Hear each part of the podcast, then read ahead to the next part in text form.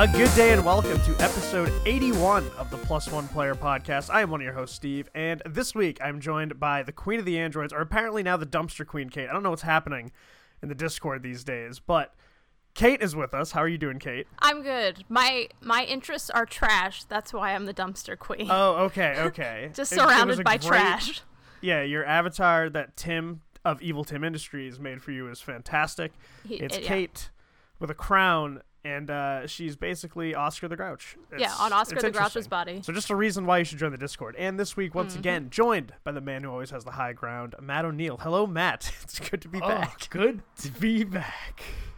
You've been on such be a hot streak because, again, we're missing Matt Martinez. So we got to fill it in with, we got to have a Matt on the show. Mm-hmm. Who that, knows where he that's, is. That's how the show, that's actually in the, the constitution of Plus One Player is there needs to be a Matt on the show. Without without a Matt, we, we fold. That's it. There must always be a Matt in Winterfell. Yes. There's always going to be an amendment. Yes. So how are you both doing on this lovely, it's finally lovely out. Oh so this gosh. Wednesday evening. It's so nice out. Absolutely yes. swell. Absolutely yeah. swell. I'm doing good. That's good. Matt, how are you doing? I just, I'm doing great, Steve. See, we're all doing well. It's been, it's been a, it feels like these weeks have just been flying by, but it's good because that means summer's right around the corner, and I'm getting very excited about that. Otherwise, you know, I've been pretty good myself, and uh, like I said, the sunshine has, it elevates the mood, and I got a long weekend coming up. It's Memorial Day weekend, but I also have Friday off. So four-day weekend for ya boy. Oh. And I'm going to game because I'm getting Dragon Age Inquisition oh, tomorrow. I'm so excited. In the mail. Ooh. I'm very excited. It's actually a funny story about that. So my sister gave me an Amazon gift card. So shout out Karen for watching her psychopath dog. I love him. He's just a psycho. He's a great Thanks, dog, Karen. but he's he's a lunatic. So she gave me an Amazon mm. gift card. And so I check Monday night on P S N to see how much Dragon Age Inquisition was, mostly because I saw, Kate, that you liked a tweet that was just a meme that was like, hey, Game of Thrones fans, go play yeah. Dragon Age or yes. something like that. So I was like, all right, maybe this is the time for me to actually give this a go. I don't really have anything tying me down right now game-wise. So I look on P S N, forty bucks for the Game of the Year edition. Look on Amazon, oh, it's thirty bucks. Amazon gift card, free money. The fucking next day, it goes on sale on P S N for ten dollars. So now ah. I try to cancel the order. It hadn't shipped yet. They wouldn't let me cancel it because they said they were preparing to ship it. I was like, motherfuckers, just don't ship it. Yeah. Well, we have to prepare, though. Yeah. Before so we can I, stop I doing wrote an it. angry letter to Bezos, and I was like, hey, hey, hey, Bezos, I got a bone to pick with you, pal. He didn't get back to me. I'm a little stunned. I feel like he would really wow, be rude. You know, front lines. So um, I, now I kind of have to wait because I kind of want to get it and return it so I can just get the ten dollars re- fucking yeah, game. Yeah, just return it, like... Just send yeah, it back as soon as you get it. That's what I did. It was it was Bezos' quite literally house. The difference of twelve hours has made this a lot more taxing of a process than it should have been. But I am excited to play Dragon Age, if that's yeah, any consolation. I, I'm excited to live vicariously through your first foray into Dragon Age world. I'm gonna have some things to talk about, so I have. I'll I feel answer like we'll have all your lore questions. All of perfect. Them. I'm sure Something I'll have tons. Best. Yeah. You get to be the lore repository. Oh, I am. Someone I starts am. a new game. yeah, somewhere somewhere Matt Martinez is just like stroking his chin going, mm, yes, lore. Who knows where he is, up. though? He's been M I A for weeks. We don't even know when he's coming back. But that kind of leads into where Manny is this week. And I got to tell you, he is denying the existence of graphite on the ground in Chernobyl. He's den- he's denying it's there, and so now we don't know we don't know what that means for him. But uh, Chernobyl's pretty fucked. Did he I look didn't into the core? I hope he didn't look he into the core. He might have looked. He oh might have looked God. into the core. I hope he didn't. It's we again. He's had a tough spell these past, past couple of yes. weeks. With, uh, you know, the pirate Euron, King's Landing going just haywire, and now he's I don't know why he now, decided to go to Chernobyl in nineteen eighty-six. That was a weird strategy. So. We hope it's he's I, is all good. it's it's fine. It's no more than a chest X-ray. That's right. yeah, that's that's it. No more than a chest X-ray. So Godspeed, pal. But while he's out there, we had to keep the house clean because graphite's everywhere. So please follow oh, us no. on social media. We are at Plus One Player on Twitter and Instagram, and that's at Plus the Number One Player. And you can find us on Facebook, which is facebook dot com slash Plus One Player. So go check out all the social media sites to stay up to date with what's going on in the website, which of course is plus one player dot com. There, you'll find all of our content, which a great new review from our very own Matt O'Neill about Superland. So go check that out on plus one player dot com. And you can also find links to Twitch, which is twitch dot t v slash plus one player. And, of course, a link to our Discord community. Like I mentioned, you can go see some awesome avatar work by our very own Evil Tim of Evil Tim Industries oh, yeah. if you join our Discord community. So come on and join the fun, unless, of course, you're racist, in which case you can just pick up that graphite. It won't do any harm. And so after all of that, if you've enjoyed the content we produce, if you enjoy hanging on Discord, think of heading on over to patreon dot com slash plus one player. And if you're feeling generous, throw us a buck or two, because every single dollar you give us will go right back to the show to make it the best podcast it could possibly be. We have an amazing group of supporters, and since this is the last episode of the month, we'll be shouting them out at the end of it. So we'd love it if you would join that rad group. And, of course, can't finish up housekeeping without mentioning the biggest Patreon supporter, and that's the sponsor of the show, Nerdiest Brands. But, of course, I'll tell you about that before the topic of the podcast. And with that, the house is clean. And so on episode eighty-one, we are going to play another round of Guess That Game, which, of course, is where we'll say, you know, two to three vague sentences about a video game, and then the others will have a combined six questions to try to figure out what that game is. And we'll be hopping into the topic of the podcast after that, which this week is all about climaxes and endings of games. Was it good for us is what we're going to be talking about on episode eighty-one. So we'll be talking about the endings in games that really struck us and stuck out to us, as well as some endings that felt a little lame, left lame. us unsatisfied, Aww. wanting more. So we'll get into all that in this episode. And then to round it off, instead of doing Passion Notes, instead of doing Indie Spotlight, we actually have a plethora of voicemails. So we have four voicemails, and they all range from a couple of the different topics that we've spoke about over the past few weeks. So we're going to play all four of them, and then we're going to have a little discussion about that to end out the show. Try to do a little something differently because, you know, some weeks we don't have voicemails, and this week we have a ton of voicemails. So let's give it the time it deserves. And that will be episode eighty-one. We'll fade off into Memorial Day weekend, where hopefully everybody has a great time. Yep. And so stay safe. It is stay safe indeed. Watch out for the graphite. Don't drink and drive. Definitely don't do that. So who would like to kick off Guess That Game? I will. Alrighty. Let's see. This is my first Guess That Game description. An immigrant father and his estranged son embark on a world-spanning bonding experience. Okay, I have a, I have a inkling, perhaps. It's yes or no questions, right? Yeah. Okay. Yes. Is this a recent game? Yes. Recent game. So, how like how recent is recent? Are we talking like the past two years recent? Yes. Okay, past two years. Okay. I kind of want to say it's God of War, but, like, Atreus isn't estranged. Is that your guess? I mean, we still have three more questions yeah. after that, so, yeah, I'm going to go with God of War. Oh. Okay. It's God of War. oh! Yeah, that was my guess. Yeah. Isn't he? I thought he, he's... Wasn't it like no, he was... He, Kratos, well, I thought, was gone for, like, a while. Yeah, so Kratos, after three...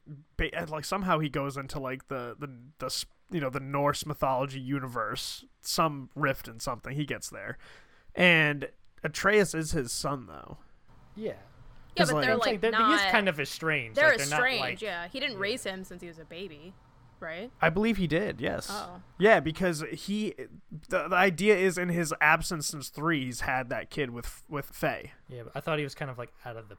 Because he, that's why... I he, thought he was, too. I I could be wrong, but I'm pretty sure he raised him. Anyone is familiar with the God of War lore, please confirm or deny whether Kratos and Atreus were estranged. Yeah, I'm pretty sure that he was raised by Kratos, but Kratos was trying... Because Kratos had given up being a god, pretty much. Like, that axe was actually Faye's. That wasn't his. Right. So... I, I'm pretty sure he was raising him. Corey Barlog, can you clarify yeah. the domestic situation? He is. We know He's you listen listener. every week. Yeah. yeah. All right. So, Kate, why don't you go next? Because you, sure. you were on the same page there. Okay. My first Guess That Game is a meek little prince causes mass destruction in order to fix his father's mistakes. Oh, I know what it is, but I'm not going to guess. Oh, wow. Come on, Steve. I want Steve to ask questions. Okay. um, see, is this like, is this a game I've played? I don't think so. Actually, I know so. You have not played it. Okay. Is this a recent release past three years? Mm-mm. So it's an older game. It's an older game. Is this The Lion King? No. Remember that part where Simba caused mass, mass destruction? destruction? Stampede, man. Stampede. Was this a console exclusive game? Mm, yes. Is this a Final Fantasy game? No. Uh, was that five questions? So I have one left? Yeah. I think. Yeah, I think it was. Is it a PlayStation game? Yes. Yeah, I'll, I'll give you another hint. It is a series, and I do think one of the series was on Xbox, but it's predominantly been on PlayStation. I am stumped on okay. this one. Yeah. Okay, Matt? It's Katamari Damacy? Yes, oh, correct. God damn it. Yeah, why? Yeah. Very good. I, it's come up in conversation recently, so I was like, I'll see if they can get it. Yeah, no, there's no chance I would have ever got that. So my first one is... Not many straight roads found on this destructive path towards victory. To the victor go the bittersweet spoils. First question, is this based on a movie? Tied no. into a movie? No. No. Okay. Did this game come out in the last three years? No. Is this a first-person game? It is not. Is it a side-scroller? No. Okay. It's not first-person. It's not a side-scroller. It's not Mad Max. Is it not Mad Max? I, I asked if it was based on a movie or tied into a movie, oh, and he said oh, no. Okay. Oh, oh, okay. I forgot. Yeah, because yeah. that was my only guess. I was just going to say, like, wait a minute. That's not first person. I'll give you yeah. a hint that I have talked about this series recently on podcast episodes. Oh, well, okay. I think I know what it is, but I can't remember the name exactly. Okay. I'm. I think I'm ready to guess, but I'll let Matt ask more questions. Is driving an element in this game? Yeah. Um, I'll just guess, is it open world? No, no, I would not classify this as open world. Okay, I'm going to guess, is it Streets of Rage? No, it's not Streets of Rage. is, isn't Streets of Rage a side scroll? I don't know. Yeah, so, I, yeah, I just remember him talking about I, it. No, I did I did a Streets of Rage as a guess that game like months ago. Oh. I'm talking about like within the last like couple of weeks I talked I had oh, definitely brought okay, up this series. I think I series. got it confused with a different oh, it's a one. series. Oh, okay, hang on. Now yeah, I know what. Okay, it's, I'll let Matt say it. Uh, Rage two. That came out years ago. It came out years ago. It is not Rage uh, two. Um, Any can other I do guesses? my other guess? Twisted yeah, Metal. Twisted yeah, Metal. Twisted oh, Metal. Oh. Yeah. I think I was so getting the, those two names confused in my head. Yeah, because more specifically, it was like Twisted Metal Black, because every character has an ending to their story, but they're all like pretty semi-tragic endings. Right. Okay. Oh, okay. Oh, yeah. yeah. So there it is. Matt O, you're up again. Because it's twisted. It's twisted. Uh-huh. Get it? Clever.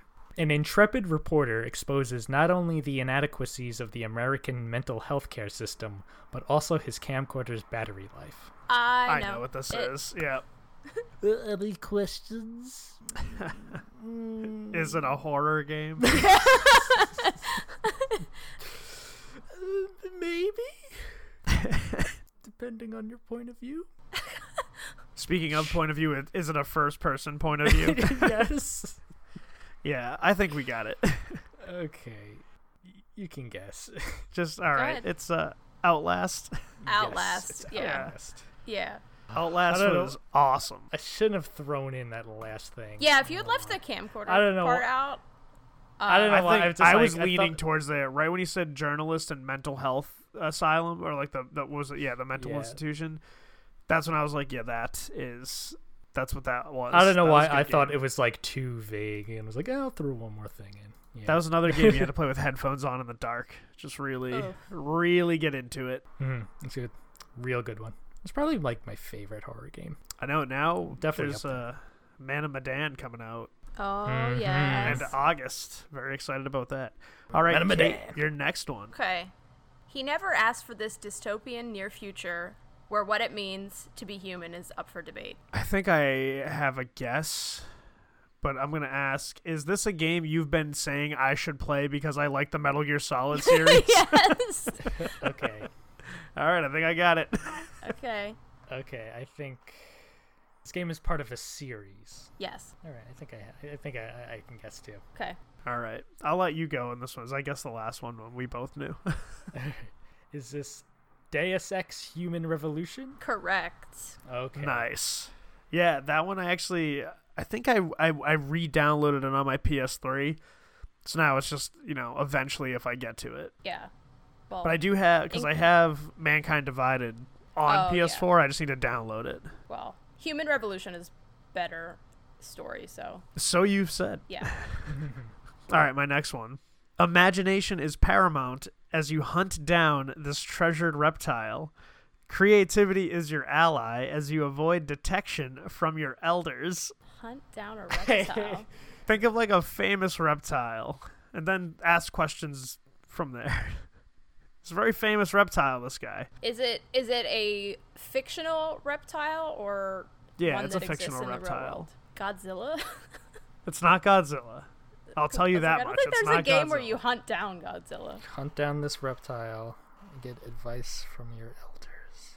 No, you. No, you hide avoiding... from your elders. Oh, yeah, hide you... from your elders. Yeah, you all you can't be seen by the old people. Does this game involve building? No. All right, never mind. I had a guess. Do you have any questions? Um, is this game in first person? No, it's not. I'm going to toss you a hint. This is a P S one era game. Is the reptile, like, famous outside of this video game? Like, in movies and books and stuff? Or no? Just not in the movies video? And... Well, I don't, no, he didn't have an appearance in that movie. But not in movies and books, but he is famous from something else. Okay, not just from the game. Yeah, because the game is the game is famous from something else. Okay. The, the game is famous from something else? Yeah, because so the game is based Bowser. Off of something. Oh, it's based off. Okay, oh, okay. So it couldn't be Bowser because he's no from games first, and it's not Godzilla, but it's it is Godzilla. Based on something. Yeah, famous reptile. Now, are you being like cheeky where it's not a real reptile? It's like I mean, if it's a fictional animal, well, because you know, reptile, dinosaur, that type, that type of reptile. It's like okay, a scaly, I, I, a scaly I wanted to boy. Make sure it wasn't like the guy's name's like Snake. No, no, no, no. Something no, yeah, like yeah. that. Oh. I'm, yeah, I'm talking about like an actual. This would okay. classify in, in that, you know, in that family.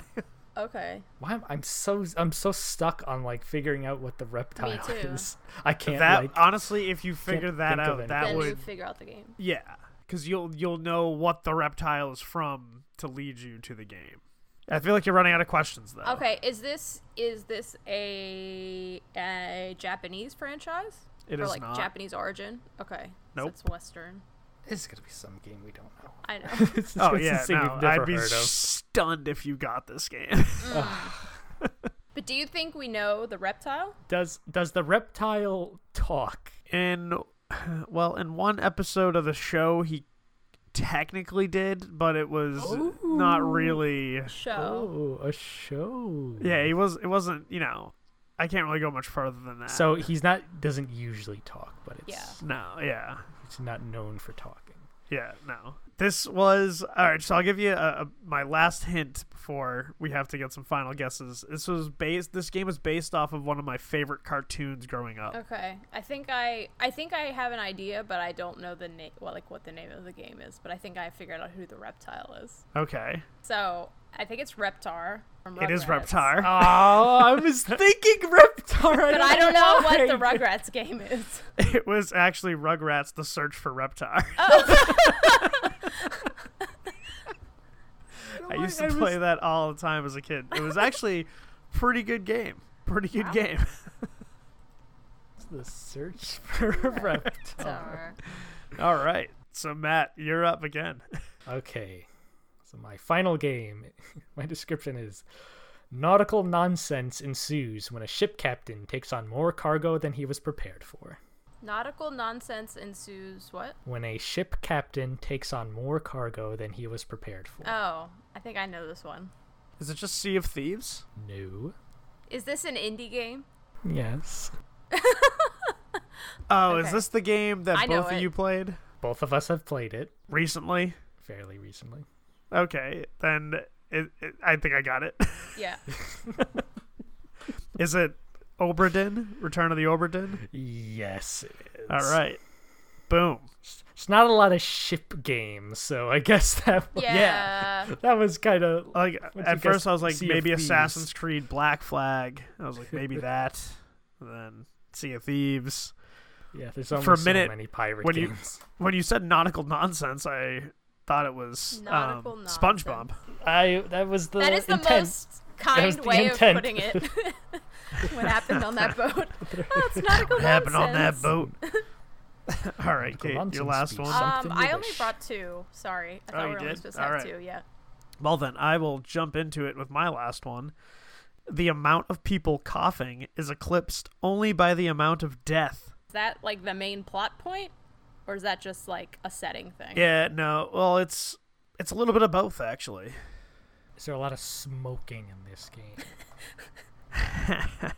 There is fire involved, for sure. I wouldn't say like people are like actively smoking or anything. Is this a first-person game? No, it's not. Okay. Well, think about a lot of death. There's a lot of death involved. Is the death related to the coughing? No, they're they're just a lot of both. Okay, so it's not like people get like a coughing disease and die in the game. Not that I have seen. Okay, it's just a lot of coughing. It's a lot of coughing. A lot of coughing. Is this a game where your main objective is to kill someone? Just kill everything, pretty much. Just kill anything? Anything and kill, everything? Yeah, yeah, that's from what I've gathered. So you haven't played it? I've played some. Okay. Okay. Is it? Is this a, is this a very new game? Not very new, but it, oh, okay. within within the it definitely within the past five years. I think within oh. four, maybe. Kill a lot, and you cough a lot. I just said there's a lot. I, whoa, whoa, whoa, whoa! I said there's a lot of death.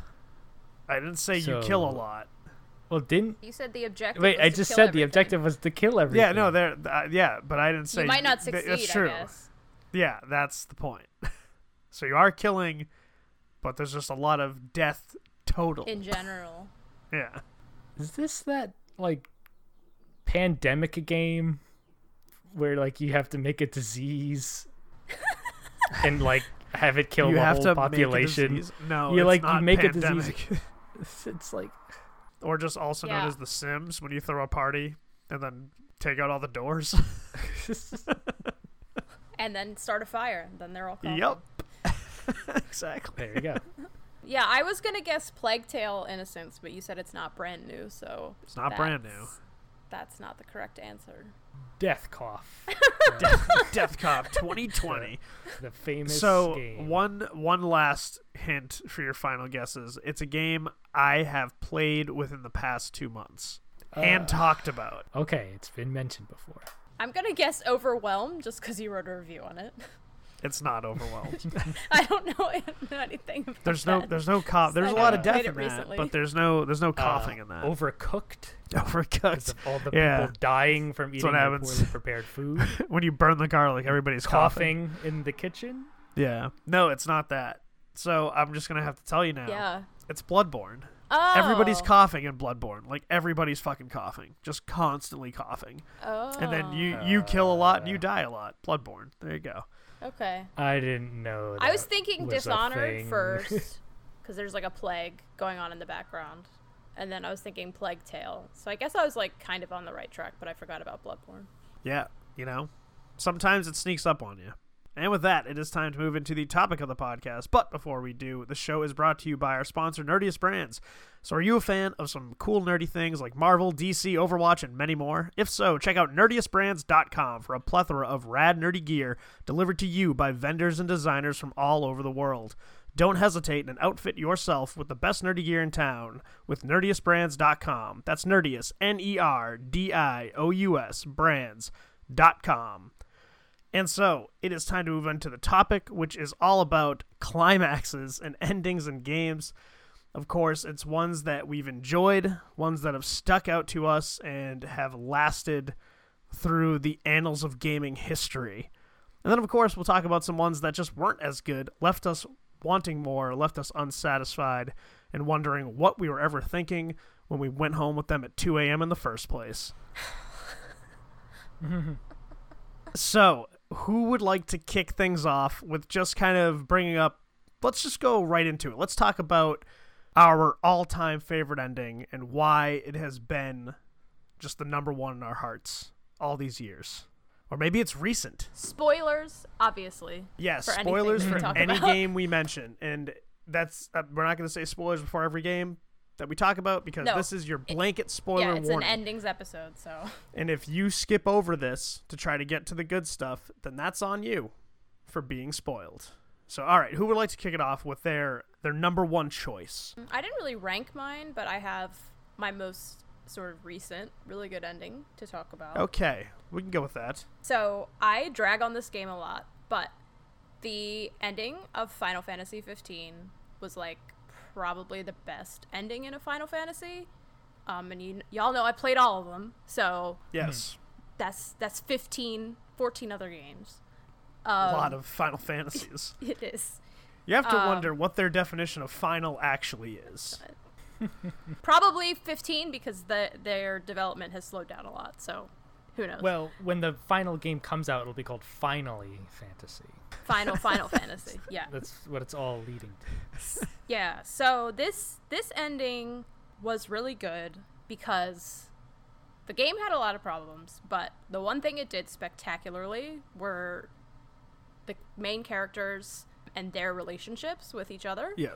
They felt like real people. They felt like real friends. The whole game is about this brotherhood, and they go through hell together, blah, blah, blah. And so the ending, the main character has to die to reset the balance of the world, and he gives his friends, they get like a final send-off. He tells them to walk tall, which is what his father told them when they set off on the journey at the beginning. And it's just, it's really emotional and sad. And what I really liked about it is, like, so they do all that, he dies, and then they cut back to, like, the night before when they're doing their camping thing, which is, like, how you save in the game. So it's, like, you kind of revisit that whole thing, and they're camping, and he's telling his friends that, like, you know, I have to do this. I have to die. There's no way around it, and they're all sort of, like, crying, and I'm also, like, about to cry because it's, you know, it, it feels like real friends having to face this terrible thing together.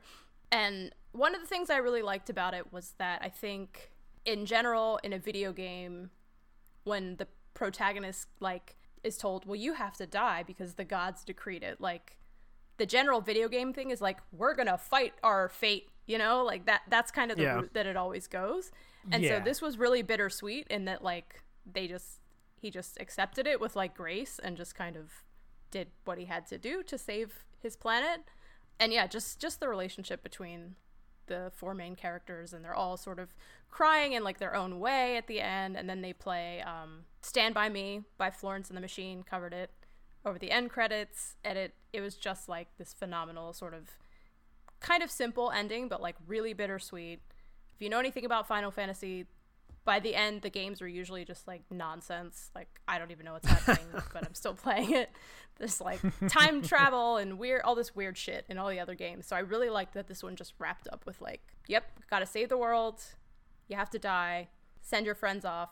They'll rebuild the kingdom for you. So that is my most recent sort of really good ending. Nice. That sounds like a nice way to kind of keep people happy after what sounds like kind of a disappointing lead-up, where it's just, well, like...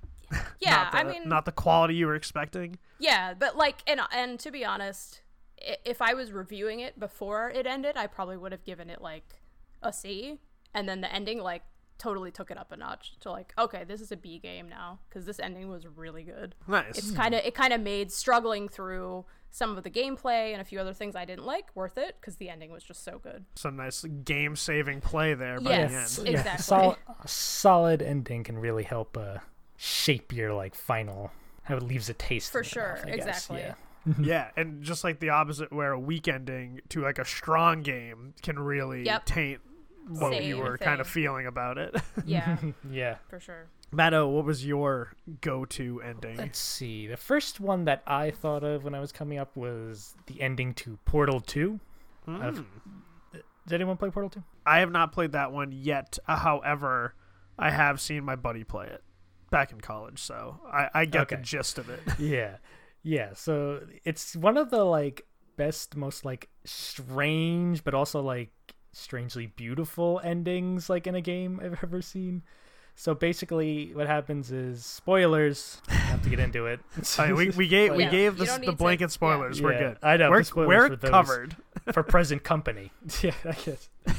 But ba- basically, like GLaDOS, the villain from the first game, after you defeated her, you end up like finding her in the bowels of the installation, and you need to like team up with her to now defeat this new, this other like program, this other like intelligence corps that was helping you at first, but now it turns out to be like this crazy megalomaniacal like artificial intelligence, and you have to team up with her now to kind of get to to him and deactivate him and stop him from destroying the whole facility.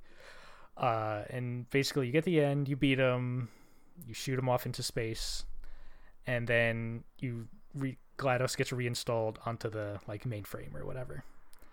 And basically she's like, oh, because you've kind of like found out more about like how she used to be like this. She, her personality was based off of a human, and now it like she used to be like, you know, the assistant to the guy that founded the whole company, and find out all this stuff about her. And you kind of get a little, you know, like you almost kind of develop like, you know, a mutual appreciation for mm-hmm. each other. And at the end, like she kind of, she's reinstalled herself and she's all reactivated and everything. She's like, yeah, you...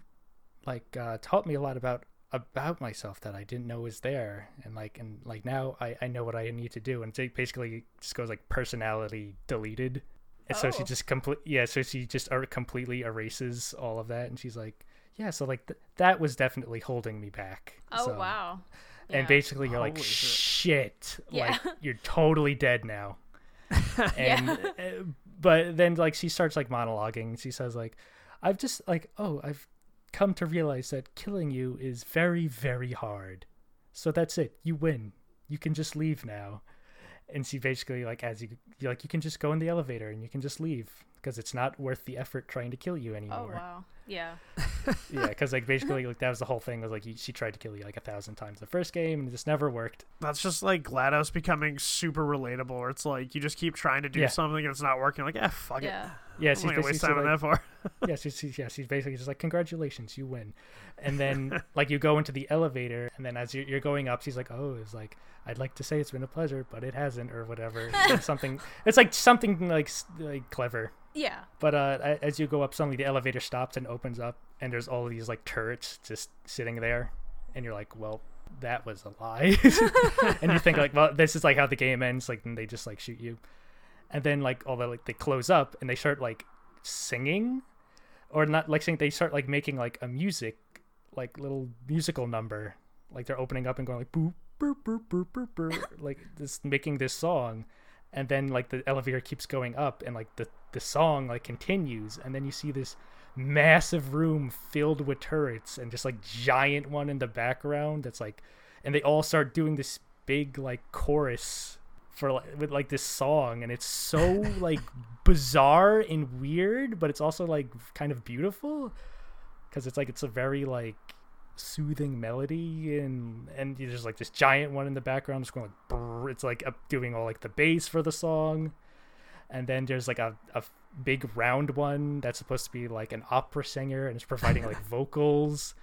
And it's kind of whole like, oh, it's not over till the fat lady sings, oh, like, okay. Which is like that was like brought up at some point in the in the game. And then basically like the the song kind of like crescendos and comes to an end as like you keep going up, like the elevator keeps going up, and eventually it ends and you just walk out of a door and you're in this middle of like a cornfield, and you just turn and like you're just completely alone, and then you hear a sound coming from behind you, and you look, and it's the cube from the first game gets like shot out of the door, and it's like kind of singed because you like it was the cube that you burned in the first game. She's like, congratulations, you killed the cube after you said it was your friend. And like they, she just shoots it back out after you, and then that's where the game just ends. That's awesome. Sounds That's such yeah. like a trippy. Great ending. It's, yeah, so, it it's, sounds... so, it's the perfect ending for that game. It's so good. Yeah, because I, I played through the first one, really enjoyed it, and it's just like the whole thing with the backlog. Like I really just need to set aside like a few hours so I can just play through Portal two. It's so mm. good. Yeah, that sounds awesome. So my first one, well, like the one that I always kind of go back to is kind of being like my number one is The Last of Us, and that mostly because that game kind of floored me when I f- first came out. It was obviously like Naughty Dog does a great job telling those narrative stories. Like the Uncharted series is incredible, and The Last of Us was like end of P S three, beginning of P S four, so they really kind of maxed out what they could get of the P S three. Game ran a lot better on the P S four. I won't lie to you. It's a much smoother experience.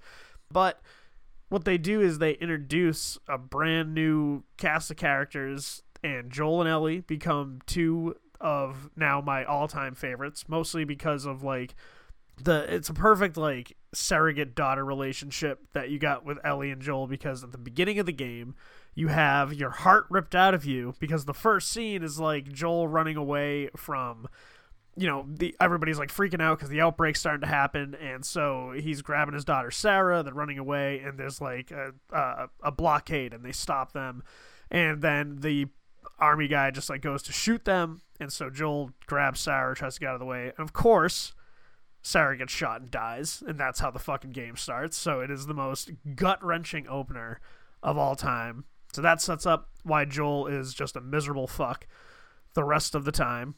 And so he's basically a smuggler trying to get things in and out of the cities, and then they find out they have to smuggle this girl to basically get him to the Fireflies, which is the big gang.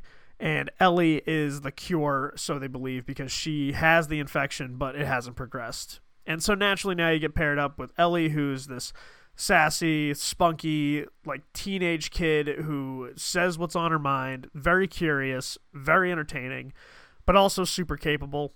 Like Joel obviously reluctantly starts to teach her things, and the bonding experience they have, because like one of the trophies you could get, you have to just listen every time Ellie tells a joke. And so, like, when she's about to do it, you have to be in the right spot to, like, trigger it and, like, hit triangle so that way she'll tell the joke. And you have to listen to, like, all five of Ellie's jokes. But, like, little shit like that was the best part of the game, because that's this building of this relationship where they really did start fighting for each other. And then when the game flips in, like, its third act, where all of a sudden now you're controlling Ellie and you're doing everything and you're trying to kind of save the day because Joel's fucked up and nearly dying. And so the game flips again because Ellie gets captured. You're now Joel trying to find her, get her to safety, and get her to the Fireflies. And so you get her there, and then Joel comes to find out, oh yeah, obviously the way to figure out if we can actually harvest this cure is we're going to have to kill her. Like, that's kind of how medicine works and studying this type of shit. And so Joel freaks out, and this was that part of the game, because there were a few times where, like, you could choose to do something or not do something. Like, it wasn't overwhelming in that game, the option of choice, but there was enough to make me, at this part of the game, see if I could get away with not doing what I knew I had to do, which was kill all of the doctors. And I was just like, I don't want to do this. Like, this is the wrong thing to do. And because, like, Ellie was okay with it. She knew. Like, she, she knew what she was going to do. She wanted to do it. And you are forced to kill all the doctors, take Ellie out of there, and then the game is ending. They're walking around, and now it's kind of roles reverse. Joel is the one talking and, like, trying to, like, you know, lighten the mood, and Ellie clearly has something on her mind, and then she just asks him, she's like, what happened back there? Tell me the truth. And he's like, they try, you know, like, I had to do it. Like, they were trying to harm you or something like that. I forget the exact words. It's been a while since I played through it. So Joel fucking lies to her. You realize Joel is really the bad guy in all this. And it's, like, heartbreaking. And that's how the game ends. And it's just like, oh my god. And that's why so many people were like, this game could have just ended. We didn't need a sequel. Fuck those people. Yeah. We needed a sequel. I need to play the rest of this game. I need to see where these characters end up. And everything looks amazing. Ellie is going to be a badass in this game, just like she was in the last one. Goddamn that ending. Gives me chills just thinking about it, because, like, oh, man, like, you didn't want to do it. It was like you were mm. literally like, I don't want to do what the game is making me do right yeah. now. I sat there for as long as I could. I wanted to see if I could just force a cutscene or something, and I think I sat there for like ten minutes and nothing happened, so I'm like, fuck, I really gotta do this. That's always, like, a really powerful moment in gaming, because I've had that co- happen to me in a couple games as well, because, like, yeah, you know, it's it's different than watching a movie where, like, a character is doing something you don't want them to do, because mm-hmm. you you don't have any control. In a video game, yep. It's like you have the illusion of control. Um, obviously, if the story's not going to progress, you have to do it, but you're still like put the one pushing the buttons and everything, so that yeah, it's always a interesting moment. I feel mm. like with that too, like we all kind of have different ending choices for like that number one where, so yours was more like this ending kind of saved the game and made, you yeah. know, a mediocre game into an actual, you know, solid game, like an enjoyable experience, yeah. something that I'm going to remember. And then Matto, you had one where it was more like this ending was so like just subverting your expectations to the point where it was actually matching the pace and like the tone of the game. And then this one was more like it, it felt like you wanted to take control of the character and you couldn't, and it was just forcing you to do an ending that you didn't want to know, to, to like see, but you knew you had to see it. Yeah. So it's like all these different feelings that these endings evoke, just because you know that the game is it's coming to an end. You know, like this is the final road, and like I feel like this is kind of hot in the streets because everybody's freaking out about Game of Thrones and that, and people are making petitions because they're all dumb. And so it like it's kind of just that thought, like why finales and just endings in general are kind of just so emotional, because I think after you've spent so much time with just any cast of characters, there's just that natural attachment where now you have a vested interest in them one way or the other, so you want to see them go a certain way. And so in, in the case like The Last of Us, where I couldn't go the way I wanted Joel to go, it really just left a mark on me, because like I always thought about, you know, man, what if he tells Ellie what he really did? And so that's why we need a sequel. So all you yeah. people saying we didn't need a sequel, that game was perfect. Yeah, the game was perfect, but we need a fucking sequel. So just just let it happen, people.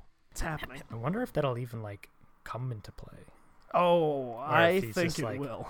Hmm. I'm very curious. It's I'm curious. Because everything's been so cryptic. Ah, love it. Right, yeah, I don't think we really don't know anything. Yeah, just injected into what, my what veins. The plot's going to be. Yeah, it's fantastic. Intravenous. So, with that, what would you say are some other elements that you look for in an ending to actually make it memorable for you? Like, what is something that's actually going to make you go, oh, this was what I was either hoping for, or that was unexpected, or, you know, that was fine. They're just like, you know, that was fine. Right. Any of those experiences, too. What I'm always a sucker for is the last stand sort of ending, mm. where it's like a game where your character's basically put into this impossible to survive scenario, yeah, and it's basically just like fight for your life, so oh, yeah. or last as long as you can, but basically like your your doom's inevitable. So one of those is like Red Dead Redemption, yep. the first one, yeah yeah yeah where it's basically you're fighting like the all the fucking whatever the marshals guys or whatever the they are. marshals I think, I, I and, think like, that was actually coming. yeah that oh, yeah and they're those fighting guys them. Are the worst. And then, like, you walk out of the barn and you just, you have, like, the, the quick draw meter and yeah. you shoot as many as you can before they take you down. Eventually, yeah. It's just, like, that's when, I'm always a sucker for that. Yeah. Love the whole, like, go, going down in a blaze of glory. Oh, yeah. Like, especially with, like, of hurrah. The soundtrack on that game, too, was so perfect for that moment. Like, mm-hmm. god damn, what a moment that was. Mm-hmm. Yeah, it's very like it's also like just like emotional. It wasn't just like oh, yeah, like I'm going down like a badass. It's like you have like the closure with your family and everything. Right, right. They, yeah, and then how it immediately switches. Like once he dies, it switches to your son. Yep. And now you're him, and you're coming back to find the leftovers. Yeah. Yeah, exactly. That, that's, that's what it was. Yeah. Old leftover Jack. Yeah. And then it kind of like goes into him and his own thing. I'm like, I don't, I don't really count. That's more of an epilogue. Yeah. yeah, exactly. Yeah. Yeah. Oh yeah, because that I remember that ending when that happened, because you you feel like you're kind of in the clear for a while. You're like, oh, this is probably how the epilogue is. Like, I got my family now. You've been like right. friendly with mm-hmm. Uncle, and Uncle was annoying as hell. So mm-hmm. like that moment where you open that barn door and you're like, oh man. This yeah. is really how it ends for him, yeah. huh? But no, it was like just the perfect. It was also like a perfect Rockstar ending. Like that was Rockstar in a nutshell, where it's like let's just fucking shoot everything that this group of people has at, at this one guy. Yeah, no, I agree. Like those those elements where it's kind of like the the Mission Impossible style thing, where you know you're going up against all odds. Like I feel like the most recent Tomb Raider was very similar to that. And it wasn't necessarily like, oh, you know, you knew she wasn't going to make it out. Like, we all kind of knew, like, Lara's going to be okay. Mm. But it was just kind of the stakes of, like, how everything built up and then just those action-packed sequences because, again, like, I feel like the, the best endings usually come from these, like, kind of narrative-driven games just because, yeah, of course. like... I, I just even like an R P G, like, because like it's tough to see like where was the original ending in some of these R P Gs because there's so many different like various quest lines that right it's kind of tough to like narrow down like that one big moment that's like, oh yeah, this is finished. So the the Tomb Raider ones are always entertaining to me because they kind of mix and match the combat with the actual cinematic scenes, and it kind of makes it for like just a thrilling finale of a movie almost that you get to play. So I'm a big fan of those moments. Yeah, another game that does that, like I, we've mentioned it before, me and Matt M have mentioned it before, was Halo Reach, where yeah. at the end of that one, like the, the mission, like objective thing just comes up and it just says survive. Yeah, basically you just you just you just have to fight endless waves of enemies like over and over and over until eventually like you just die. And that's just, the like, end like, of that the, game. Like the level, like the level just goes on and on and on forever until like you're dead. So you can like. Theoretically, you could just keep playing it. That's wild. But like, it's sort of like inevitable. Like you're you're gonna die. What about you, Kate? What are some of the elements that you look for? I mean, I in general really like like a tragedy in the classic sense, where everything is leading to a point where it can go, and it can only go one way. So I think kind of like The Last of Us ending, like you were saying. You know, it's it's surprising, or like you didn't want him to do that, but you completely understand why based on yep. everything that led to that point. He's bonded with her, you know, he he's gonna choose her. Um yep.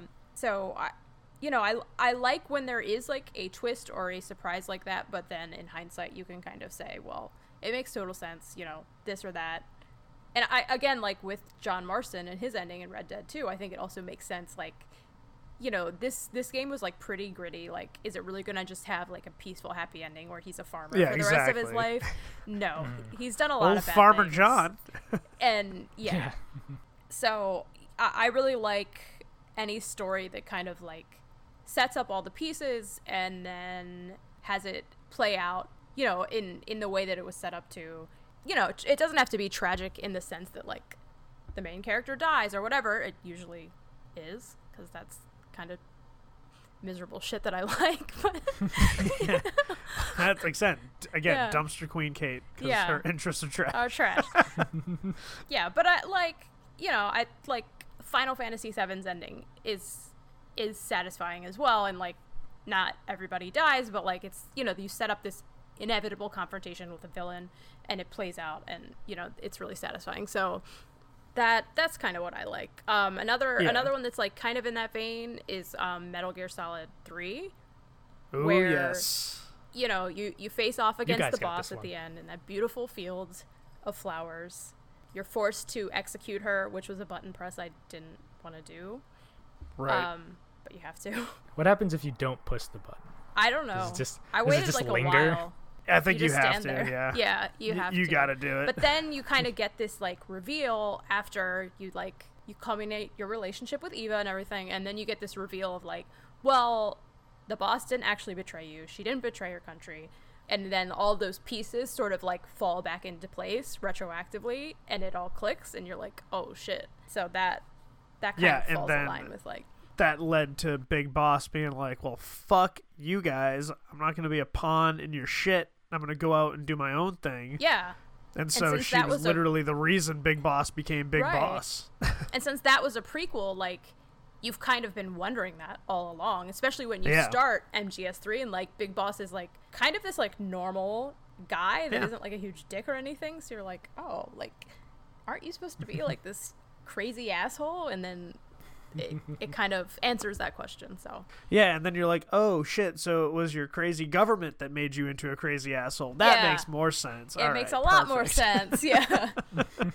No, I totally agree. Like that ending was, because it was just all types of tragic, because like, like you knew that he wouldn't have wanted to kill her, but he knew that they both know that he had to do it. Like that, he I know to, I'm just yeah. talking in circles, but again, that's Kojima. Like that's what he does to my brain. So I actually kind of want to bounce into it's. It's not because this is weird. Like Metal Gear Solid two's ending for a couple of different reasons. It's very. It's like I don't even know how to describe okay. it because it's yeah. It's just very weird in the sense that the ending sequences are incredible. Like right, right, right. First of all, you you get the Colonel going crazy because he's really an A I and he's just saying the most fucked up things weird, in your codec. Glitching hilarious. stuff. Hilarious.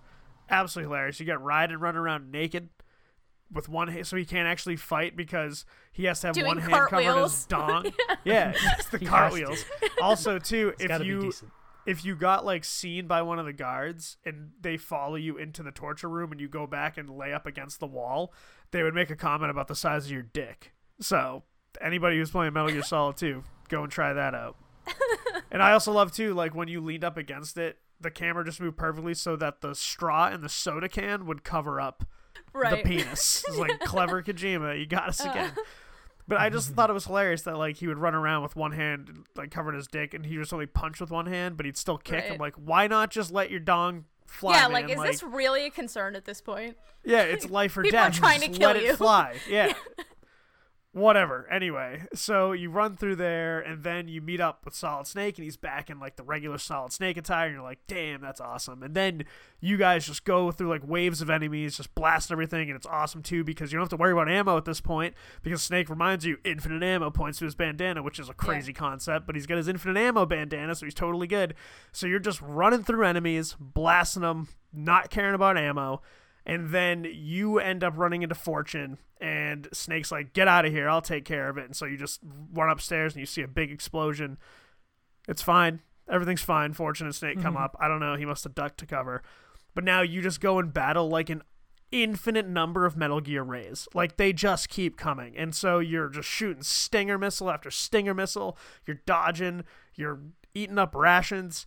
And then it cuts into the cutscene where he's like exhausted, and then you come to find out that the whole plant chapter of Metal Gear Solid two was all just a simulation, and none of it really fucking mattered. Yeah, it was and all so I was a just big like, mind fuck. What yeah. the fuck? Yeah, because like when you're playing, you're like, well, this kind of seems familiar to Metal Gear Solid one, and then at the end, Ocelot's like, that's because it was the it same was fucking thing. Yeah. And it was just crazy because, like, it was so enjoyable to play.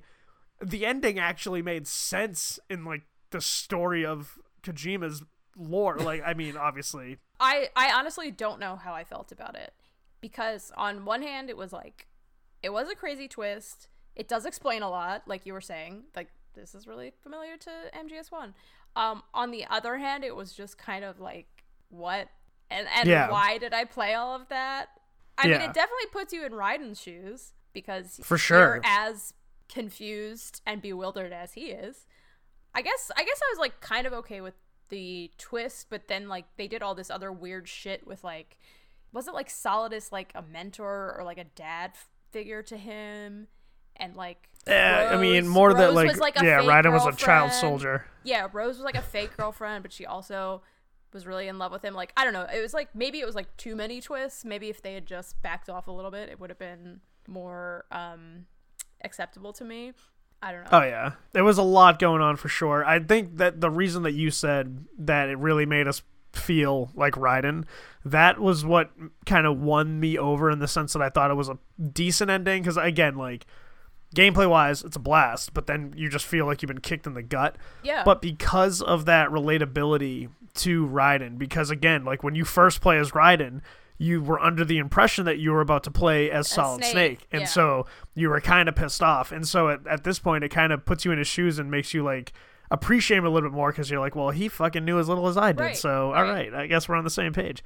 So yeah, that one, it's so tough to classify because like it's it's a weird ending. It's mm-hmm. just so weird. It makes it, I'll always remember it though, that's yeah. for sure. Yeah.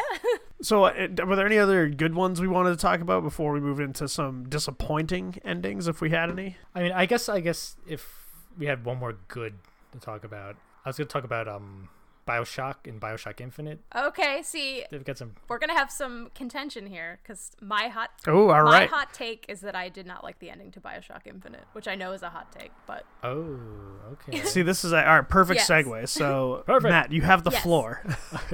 Okay, so again, like I think, like the first original BioShock, I didn't finish it, but I know aspects I the of the ending. Yeah, yeah, I and it is it's really cool. It's a really cool sort of like, oh, you didn't really have like this whole time you were basically free will, yeah, orders, and you you thought you were doing your own thing, but you never you really didn't have any free will that whole time. Like that that that's pretty neat. Infinite's pr- like yeah, I I can see why you like might not like Infinite, but it's such a mind fuck that I'm like, I can't help but like just be so blown away by it, just by how like okay, so like uh Elizabeth is actually your daughter, and that like this whole like everything from the beginning was like it's just I I'm trying to like piece it all back together because so, it's like there's so much stuff w- w- yeah, what was happening. I-, I can try to explain it.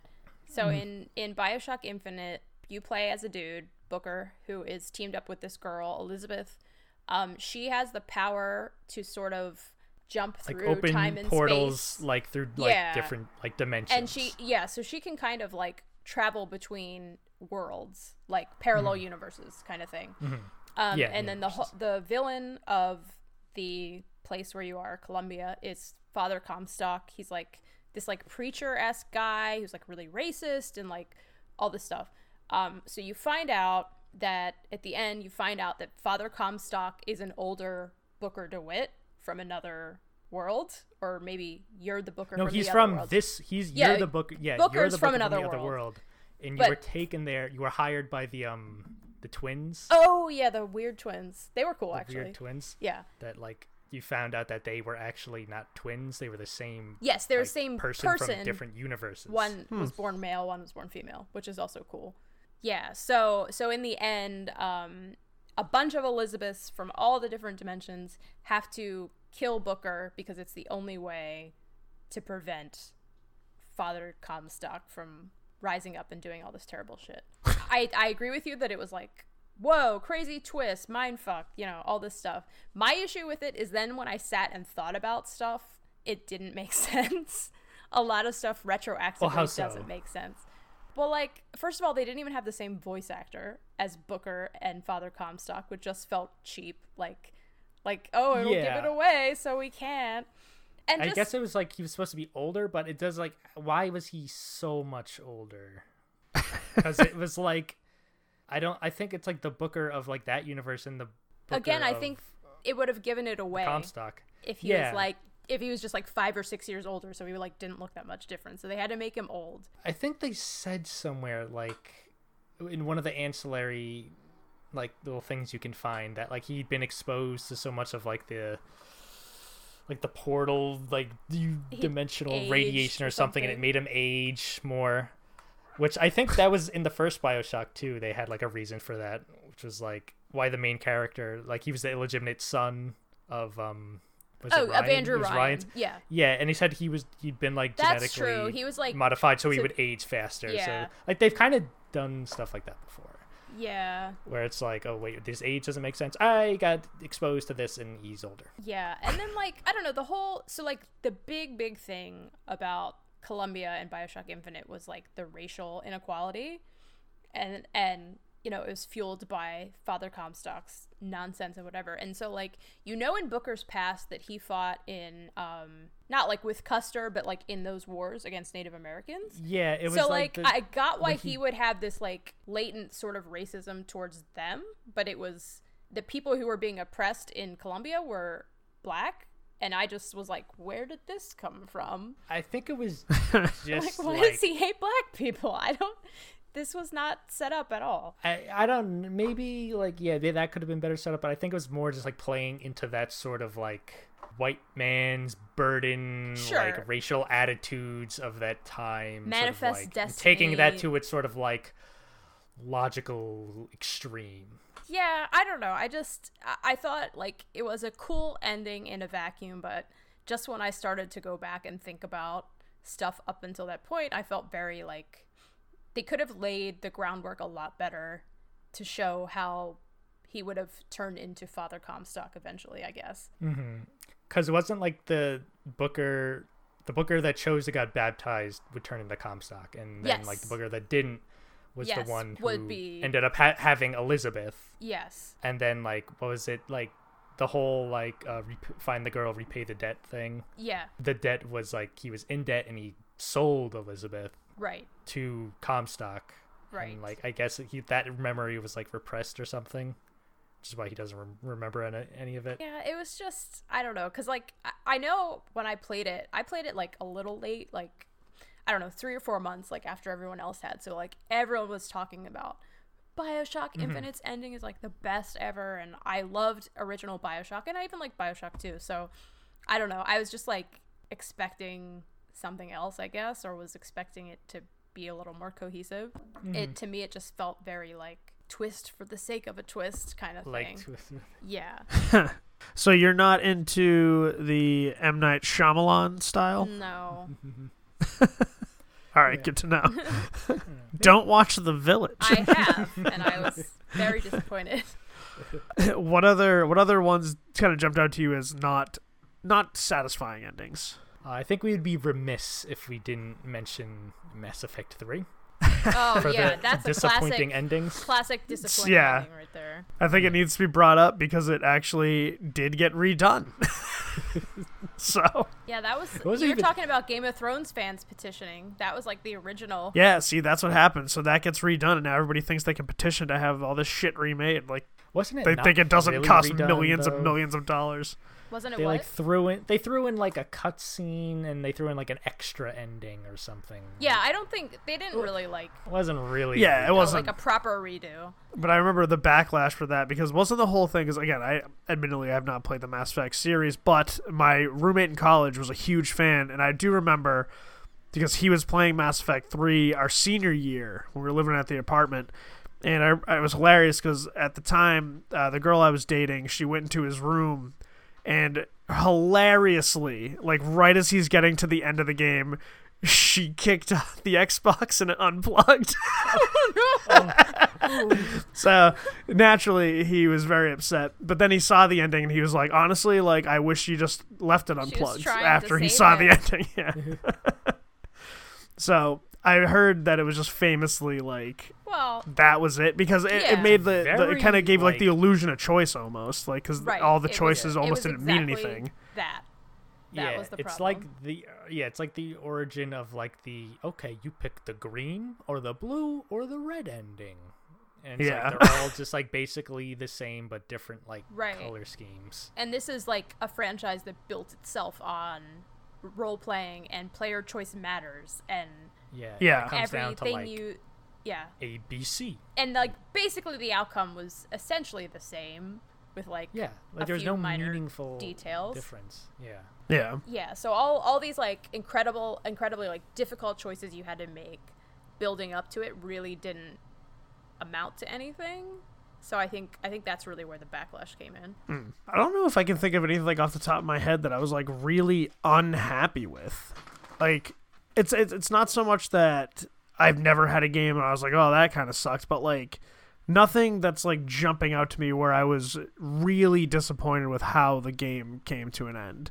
I honestly, I'd say like maybe probably like Vanilla Destiny one and two, like both of those. I just felt like the endings were like unsatisfying yeah, for the build up. That's I don't even know. It's it's just tough because it's like yeah, because that's tough. Like it's I don't expect much from those. They're not but, supposed to be like they should be more like meaningful, but it's like it's supposed to be like oh the story will continue. With, right. Yeah, right. Which is a real bummer because I just remember with uh, Dominus Gall that was the lamest final boss battle I've ever fought. Like me and Manny just peppered him with bullets and he died so quickly. I was like that was it. Yep. That was the guy the whole time. Him. So. I, like things like that have always just kind of left me feeling like eh. Yeah. But I, I can't really think of, especially recently with any of the games that I've actually shelled out money to get, I can't think of any that have let me down.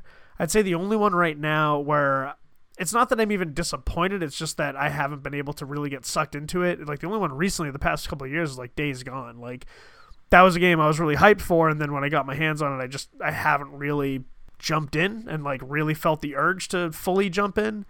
But other than that, like every game I've played I've been like all right that was a pretty you know relatively enjoyable experience. I'd say like maybe uh Shadow of War, probably the the mortar game, just because like once you got the the ending, it wasn't really the ending. It became this outrageous grind fest that promoted the use of microtransactions, and Yikes. that game that game just kind of pissed me off because the first one uh, was it Shadow of Mordor, so that one, the one that came out a few years ago on P S four and uh, Xbox One, that one was awesome. Like the concept is cool, the combat was amazing, and then this one just felt like it did all the things that Shadow of Mordor did and then try to tweak it just a little bit to make it annoying.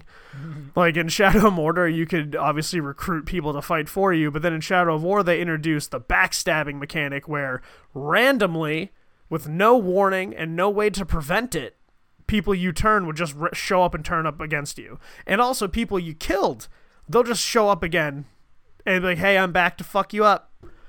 Like right after you had just battled like a, a horde of people. So that game just let me down in a lot of different ways, but the ending was one of them because once you got to the end, you're like, oh shit, it's really not the end. I now need to do this stupid grind fest. And it was very unsatisfying. I, I glad I didn't play, pay full price for that game. Yeah, that's pretty shitty. I had one. I guess I could say like Skyrim. Even though the game's like, it's not really a definitive ending for the game, but, but like the main, the main yeah, quest, main quest. Oh yeah, it's just so forgettable. Yeah, strong, strong agree. Yeah, yeah. That's like you beat is. it and you're like, mm, that's done. Mm-hmm. Yeah. Okay. Oh, this okay. is just like, let's go do the interesting stuff now. Like, like yeah, yeah, because you're so powered up by then that the fight with Alduin is just like, it's laughable. Yeah, you just, like you just you shout at him. And then you just wail on them for like yeah yeah three minutes with like your like five other dudes that are there wailing on them. And yeah, and if you conjure, if you do conjuration, conjure up a Jamora Lord, that fucker will yeah. do some work. Yeah, I was very disappointed with that because I was expecting Alduin to be a pretty cool sure. tough dragon to beat. Yeah. He was not. Another dragon, literally just yeah. another dragon. Yeah, because that was we were gonna talk about this in the boss fight one, but we obviously just talked about all the great boss fights. But yeah, no, that was one of the reasons I was disappointed with the main quest because like that boss fight was just such a letdown. Like Parthenax, just talking to him was a lot cooler than fighting Alduin. Yeah. So I'm I'm like a little I'm I'm a little reluctant to mention this because you just picked up Dragon Age Inquisition, but this is like this is like a half and half one. Okay. So okay. The end of base Dragon Age Inquisition is like it's not terrible, but like it is pretty like oh womp womp, and there's like there's like this after credit stinger that's like what that's like really good, but like the the final boss and everything, obviously I'm not going to give you details, I don't want to spoil it for you, but it's just kind of like oh okay, but okay. the problem was the problem was they wanted you to buy the Trespasser D L C, which is the actual end to the game. So I think for you, Steve, since you'll probably just play it back to back, it'll be like way better. I had to wait for Trespasser to come out because Trespasser is the proper end to the game and is really good and is like really interesting and has some really emotional moments and it's great. So that was like, it was it, like they might as well have just ended it with like, please buy Trespasser coming out in March or whenever it came out because it was just classic uh, E A BioWare move. Yeah, it was just like, oh, okay, that's. That's the ending, I guess. And then I got Trespasser, and I was like, "Oh, that's the ending." Like, all right, yeah, so that's that's good to know. Yeah, that's why when you were asking what to get, I was like, "Well, you have to get Trespasser. I don't. The other two D L Cs are neither here nor there, but you have to play Trespasser." Oh yeah, I got the Game of the Year edition, so I'll be playing through. You that. got all of them, okay? So good. I'm looking forward to it. So I am now. I'll know just not to be too disappointed with that ending just, and just go right into the just D L C. Just go right into the D L C. Yeah. Perfect. So we've kind of gone over all of the, the good, the bad, and the ugly here of these endings. I feel like we kind of have similar but a little bit different takes on like what we think is like the thrilling ending. Like I feel like we all kind of like to have a little bit of our expectations subver- subverted, but we also like to see sensible character conclusions. Yeah. Like it needs Definitely. to fit. And we also, I, in my case, I like to be kicked in the gut a little bit in regards to Metal Gear Solid two because that was a f- mindfuck of an ending. But all in all, we also agree that the bad endings can really ruin a great yeah. game. So if anybody out there, if you guys have some endings that you want to talk about that really stuck out to you, give us a call at three four seven, five oh nine, five six two oh. And with that, it is time to move into the final segment of the show for this week. It's just voicemail bonanza. We have so many messages. We got mail. And the voicemails are brought to you by Evil Tim. Evil Tim Industries is the number one provider of voicemail services in the country. They don't have great service, but they are the number one provider, and that's why they don't have great service, because they keep nickel and diming you with fees to try to get you to purchase better packages. However, the packages don't really exist. That's Evil Tim Industries, and that's our voicemail provider. Thank you, Evil Tim. Thank you. You're the best. All right, so we got a bunch of voicemails here. Like I said, we got four, unless someone left one while we've been recording. So I'm going to play these in the order that we received them. The first one is from our friend Horizons P D. He's a great member of the community, and he's also on Twitch. I believe it's twitch.tv slash Horizons P D, so go check him out there. Hey, guys. Uh, Horizons P D here. Just on my way home from work listening to your podcast. Uh, just about the whole Twitch situation as far as viewership goes, um, where you get the, the high amount of viewers and whatever, uh, say like a game like G T A five or whatever. Um, there's a lot of that is built by the streamer themselves. Uh, you know, Summit playing G T A five, um, or, you know, the, the R P simulator or whatever they have, um, is what's getting G T A five its views and not the game itself. So I think there's a lot of that going in, you know, the guys that built their channels, uh, to huge viewership before, uh, you know, Sea of Thieves probably gets a lot of viewers from Summit as well. Uh, and guys like Ninja, who wasn't as big before Fortnite but had built his channel, uh, games like P U B G would have guys like Shroud and Doctor Disrespect, um, who would bring, you know, a lot of those hours, you know, when they're averaging twenty, twenty-five, thirty thousand viewers. Uh, you know, if you have an eight-hour stream with thirty thousand viewers, that's a lot of those, you know, hundreds of thousands or millions of hours going in. So I'm wondering more on the fact that those games are played by the bigger streamers, let's say, that all of a sudden, you know, Apex, Shroud's playing. Um, but I don't think a lot of those guys, you know, Tim the Tatman, Ninja, whoever went to uh, Apex Legends as much as they went to Fortnite. So that's probably the traction on Twitch that it's missing is, is getting guys like that away from Fortnite and onto their game. Um, so whether it be that the viewers don't like watching the game or that the streamers don't like streaming the game. So I think you got to take a lot of that into account when it comes to uh, viewership on Twitch. Is not only uh, people choosing to view the game, but the people actually choosing to present the game on their channel. So, uh, yeah, that's about it. Uh, don't forget to sub to Bear. Uh, I've also been playing Diablo three, and uh, it's kick-ass good time. So, all right, later, guys. Thank you very much, Horizons. And he makes up a lot of good points because, yeah, we didn't really bring up that too much about how when we talked about all the, the Twitch metrics and all that is just the, you know, who is playing those games. And the point he brings up about how, you know, for whatever reason, those guys, the big streamers just aren't playing Apex. And so that's why you can kind of see that fluctuation. Yeah. So I think it brings up a couple good points. Like, you know, is it that those streamers just for whatever reason don't like that game?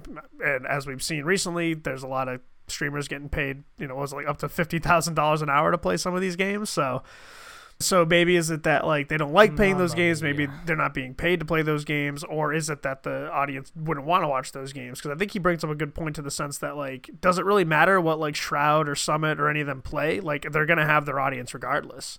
Yeah. So I think it does rely a lot on like what those guys want to play, or so, in some cases get paid to play. Once you've built up your audience, I think that's true. I think when you're still building, mm-hmm. what you play is a lot more important when you're still trying to like I get agree. a following. But like once you like somebody like Ninja, like once you have your fans, you can probably get away with playing whatever you want a lot more. Yeah, I can see that because mm-hmm. people just yeah they're just he's just yeah. gonna get views. Well, if they like your personality, no they like what, the way you react that? to things, yeah. or your skill at like a certain genre or whatever. I think they're gonna tune in regardless. Yeah, I agree. So thanks again, Horizons. Awesome voicemail. And yeah, so like he said, go sub to Bear. Bear's great as well. So this next one is from our good friend Jeremy, and you may know him as the Nerdy Teacher. Hey, Plus One Player, it's Jeremy again. Just had to weigh in on your discussion of the best boss fights. Uh, I feel like your list was great, but it was kind of lacking in the retro love. So my favorite boss fight of all time is the final boss of Sonic the Hedgehog two. And uh, released in nineteen ninety-two, I think this counts as the first ever epic boss fight. Let me know if you guys can think of one that predates it. But basically, for those of you that haven't played that far in the game, uh, you fight the final boss on a space station. There's a cutscene where you go up to a space station for the final battle, and you have to leave Tails behind to jump up onto the space station, which probably made Steve happy, probably thought made the fight easier. But the important thing is that means if you were playing in two-player mode, that meant you had to go it alone. Mm. Version of the game mechanic so far, there are no rings on the final level, which is called Death Egg, uh, kind of a fun nod to Death Star. But uh, no rings means that unlike every other level in the game, you can't get hit or it's instant death. So first, you have to fight Mechasonic, which felt incredibly badass. He's got all your moves and more, and, you know, you take like twelve hits to bring him down, and you can only get hit once. Uh, keeping in mind this is a game that predated saving, or it didn't even have a password system, so you had to like go through the whole thing or start over from the beginning. And uh, if you manage to bring down Mechasonic, then you fight Mecha Robotnik, and he filled the screen, which back in the days of sixteen-bit gaming, I'd never seen a character that big, let alone a boss fight. It was so epic. And if you bring him down, the space station starts to explode, and a, you have to run to escape it, and you jump out into the sky, and there's this really somber moment where Sonic is plunging to the earth and kind of accepting his death, and then Steve's favorite boy, Tails, flies up and catches him triumphantly. Or even better, if you got all the Chaos Emeralds in the bonus levels, you become supersonic uh, when that happens. And so instead of landing on Tails' plane, you just fly alongside him, uh, proving that I guess he's not needed after all. So I just remember as a kid just thinking that was so incredible. The whole thing was so cinematic and was nothing like anything I'd ever seen before. So had to give it a shout-out. Hope someone else who's listening can relate to just how amazing the final boss of Sonic the Hedgehog two is. All right, guys.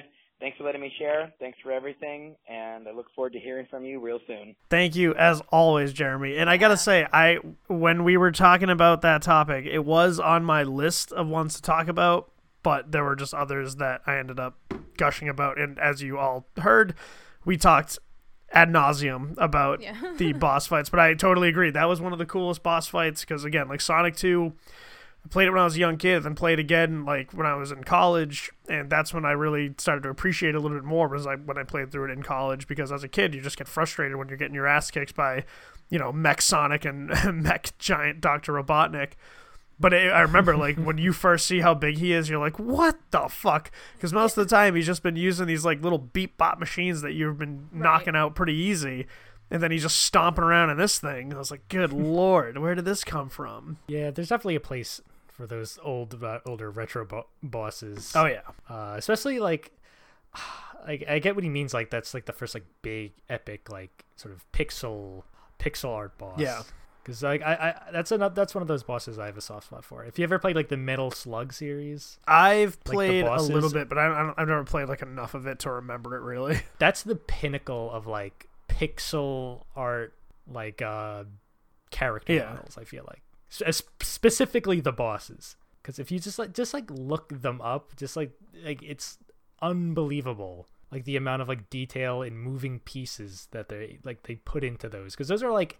hand like not handmade but like they like basically right. drew them out like even like using pixels like yeah pixels yeah literally and like each piece of it is like a separate thing and they all have to like move together and it's like it's just that on an aesthetic yeah level. I agree there's some pretty fantastic just some pretty like fantastic yeah and when he comes stomping on that screen I, that's a jaw-dropping moment when you're like seven years old playing that game. oh yeah for so sure definitely great call, Jeremy. Thank you, as always, for the voicemail. And so the next one, we got Rianne, or Green Bean Orion, whatever whatever she's going to show up as in the transcript. What's up, Plus One? This is Green Bean Orion, as Google Translate likes to call me. Uh, I literally called to just agree with Christine about the Mass Effect D L Cs, but also want to give a shout-out to the Leviathan, D L C, and two is all the Shadow Broker. I think Mass Effect probably has the best D L C of any game that I've ever played. It's that kind of D L C that you could totally play the full game, you get a complete experience, but the D L C is like built for fans of the series. It could just add so much more. And anybody who says Citadel is not a good D L C is an idiot. It's pure fan service, and it's so good. Uh, also wanted to shout out for multiplayer D L C, the Black Ops zombie maps that they came out with. They always came out with really cool new maps, and you had to really like spend a lot of time figuring out the best ways to play it. Over the years, Black Ops and Call of Duty kind of fell off of my radar, um, but I always enjoyed those releases. Love what you guys are doing. Super hard agree with Christine on Mass Effect D L C. Looking forward to the next episode. Thank you very much for that one, Rianne. See, yeah, I don't know much about the Mass Effect ones, so you the, guys might have to D L Cs touch on that one. The D L Cs are very good. I, I totally yeah. agree with her. They're definitely some of the best D L Cs out there. They, they are good. If there's one I could disagree on, it's the Leviathan one, just because I don't like that they had to like explain the Reapers. Oh, okay. I felt like that that was I think excessive. That's fair.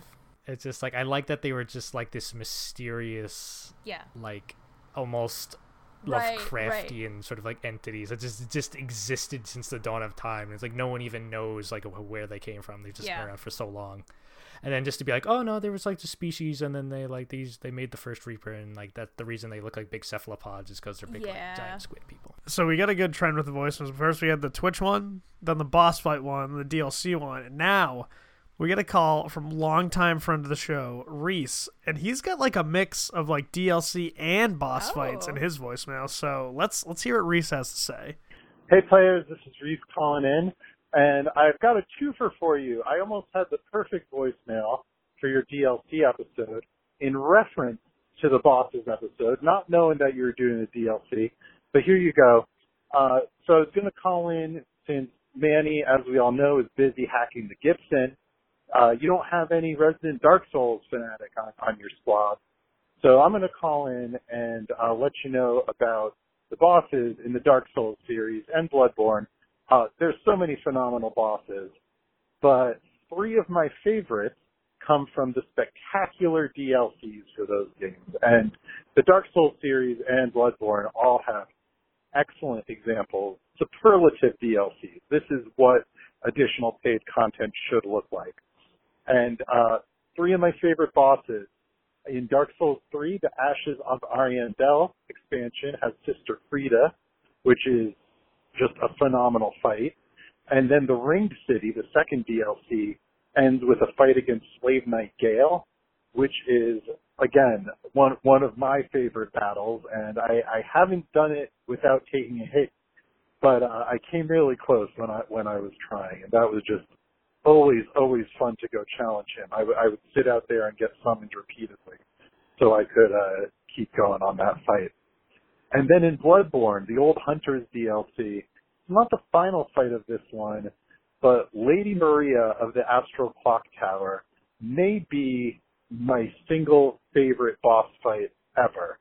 It is dynamic, it is fast, you have to think smart and play smart, and she's just a really cool character with a really cool story. A hunter like you, and um not necessarily evil, but currently in your way. And we know what happens to people that are in your way in the Souls games. uh, and then since you did the D L C uh, conversation, I'm just going to give a big shout-out to the Octo expansion for Splatoon two.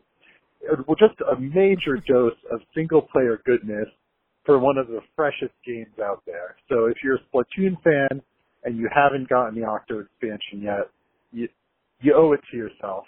Um, and everybody should also go watch the trailer for it if you haven't seen it. It, it came out a while back, but uh, it's got a new song from Off the Hook called Nasty Majesty, and uh, it, it, it is fresh. There's no other word for it. Just fresh. All right. Keep up the good work, players. Bye-bye. Thank you so much, Reese. Thank it was great you. to hear your voice again. And so, yeah, he's right. Like, we don't have the resident Dark Soul boy anymore. We don't. Because it's very he's true. hanging on Chernobyl, Rather as we like saw. It. But, uh, no, I know, Matto, you and myself, we've both been doing our, our best to try to play these games. I'm doing some dabbling. I need to get. I, admittedly, I do need to fire up Bloodborne again. It, like, honestly, I haven't been gaming too much recently because I've just been fucking reading, which is like a first for me. So I do need to get back into the to the old Bloodborne, because Reese did offer very graciously to help me take down that cleric beast. So next oh, time I'm on nice. there, I'm gonna I'm gonna summon Reese so he can show me the ways in Bloodborne, and I can actually make it further than the first fucking part of the game. But I appreciate that, because like the, that is the one thing I can appreciate about those games is the boss battles. They do require like a lot of actual thinking. Oh yeah. And it, like it is, when you do beat some of these enemies, it is very satisfying. Like I know, you know, in the past, like we kind of knocked on it because it's like, yeah, it is frustrating after a bit. And there are times where I do need to like, you know, just straight up put the game down and just not look at it because I'm just going to get mad. But when you do have that little bit of victory, you're like, man, that really, that was worth it, you know? Mm-hmm. Yeah, I got to do the same. I got to, I f- fell off the the Dark Souls bandwagon. It's tough. Yeah, it's just, it's just tough. I, I'll give, it's not even that like I hit a wall. I just was like, I don't know. I just, just kind of stopped, and then I'll probably pick it up yeah. again eventually. But I was like, ugh, well, I'm good and ready. That's how I feel about Bloodborne. It'll, it'll, it'll happen on my own time though, on my own time. Thank you all, Horizons, Jeremy, Rianne, Reese. Thank you so much for your voicemails. If any of you out there also would like to call in with anything on any of the past topics we've talked about or anything we talked about tonight, give us a call at three four seven, five oh nine, five six two oh. And with that, it is time to wind down episode eighty-one. But before we do, we have some shout-outs because it is the last episode of the month. So here's to all of our amazing Patreon supporters, and of course, they are Alex Mill, Brian Christensen, Corey Porter, Darren Simmons, David Campos, Derek Hauser, Ernesto Martinez, Evil Tim, Greg Kearney, Liz Rodriguez, Matua, Antoine Subtebear, Merovingian, Nerdiest Brands, Rianne Molesky, Remy Archibald, Richard Bresenhan, aka Toot Loot, our good buddy Toot. Miss you, Toot. We haven't heard from you in a little bit. Just blink twice if you're okay. Sandra, Tambo, Taryn the Better One Martinez, the Hashtagonist, Vincent Thomas, and the one and only Faze. Thank you all so much for your support month in and month out. We really appreciate what you give us, because we can't do a lot of the stuff we do without you. So thank you so much. And keep an eye out, because it's getting close to the beginning of next month, which means bloopers are on the way. So if you would like to join up with these amazing Patreon supporters, and you'd also like to see some funny bloopers every month, head on over to patreon.com slash plus one player. And if you're feeling generous, throw us a buck or two, because every dollar you give us will go right back to the show to make it the best podcast it can possibly be. If you've enjoyed this episode or any other episode, head on over to whatever podcast service that you listen to us on, whether that be Apple Podcasts, Spotify, Google Podcasts, Stitcher, TuneIn, iHeartRadio, Podcast Addict, Pocket Cast, whatever it is. Leave us a like, subscribe to us, and write us a review. It goes a long way, and we really appreciate the support. And so, it's time to close out episode eighty-one. We hope that you have enjoyed it as much as we've enjoyed making it for you. And as always, wherever you are, wherever you're listening from, we appreciate you. And we will talk to you all very soon.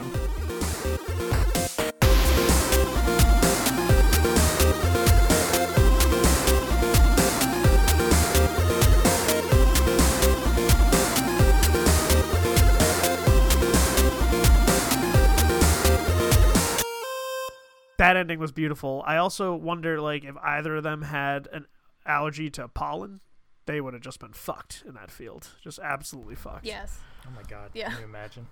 I kind of want to go. Like, I know, just shoot. like. Sorry. Look. It's the newest punching film, each the other. Sneeze.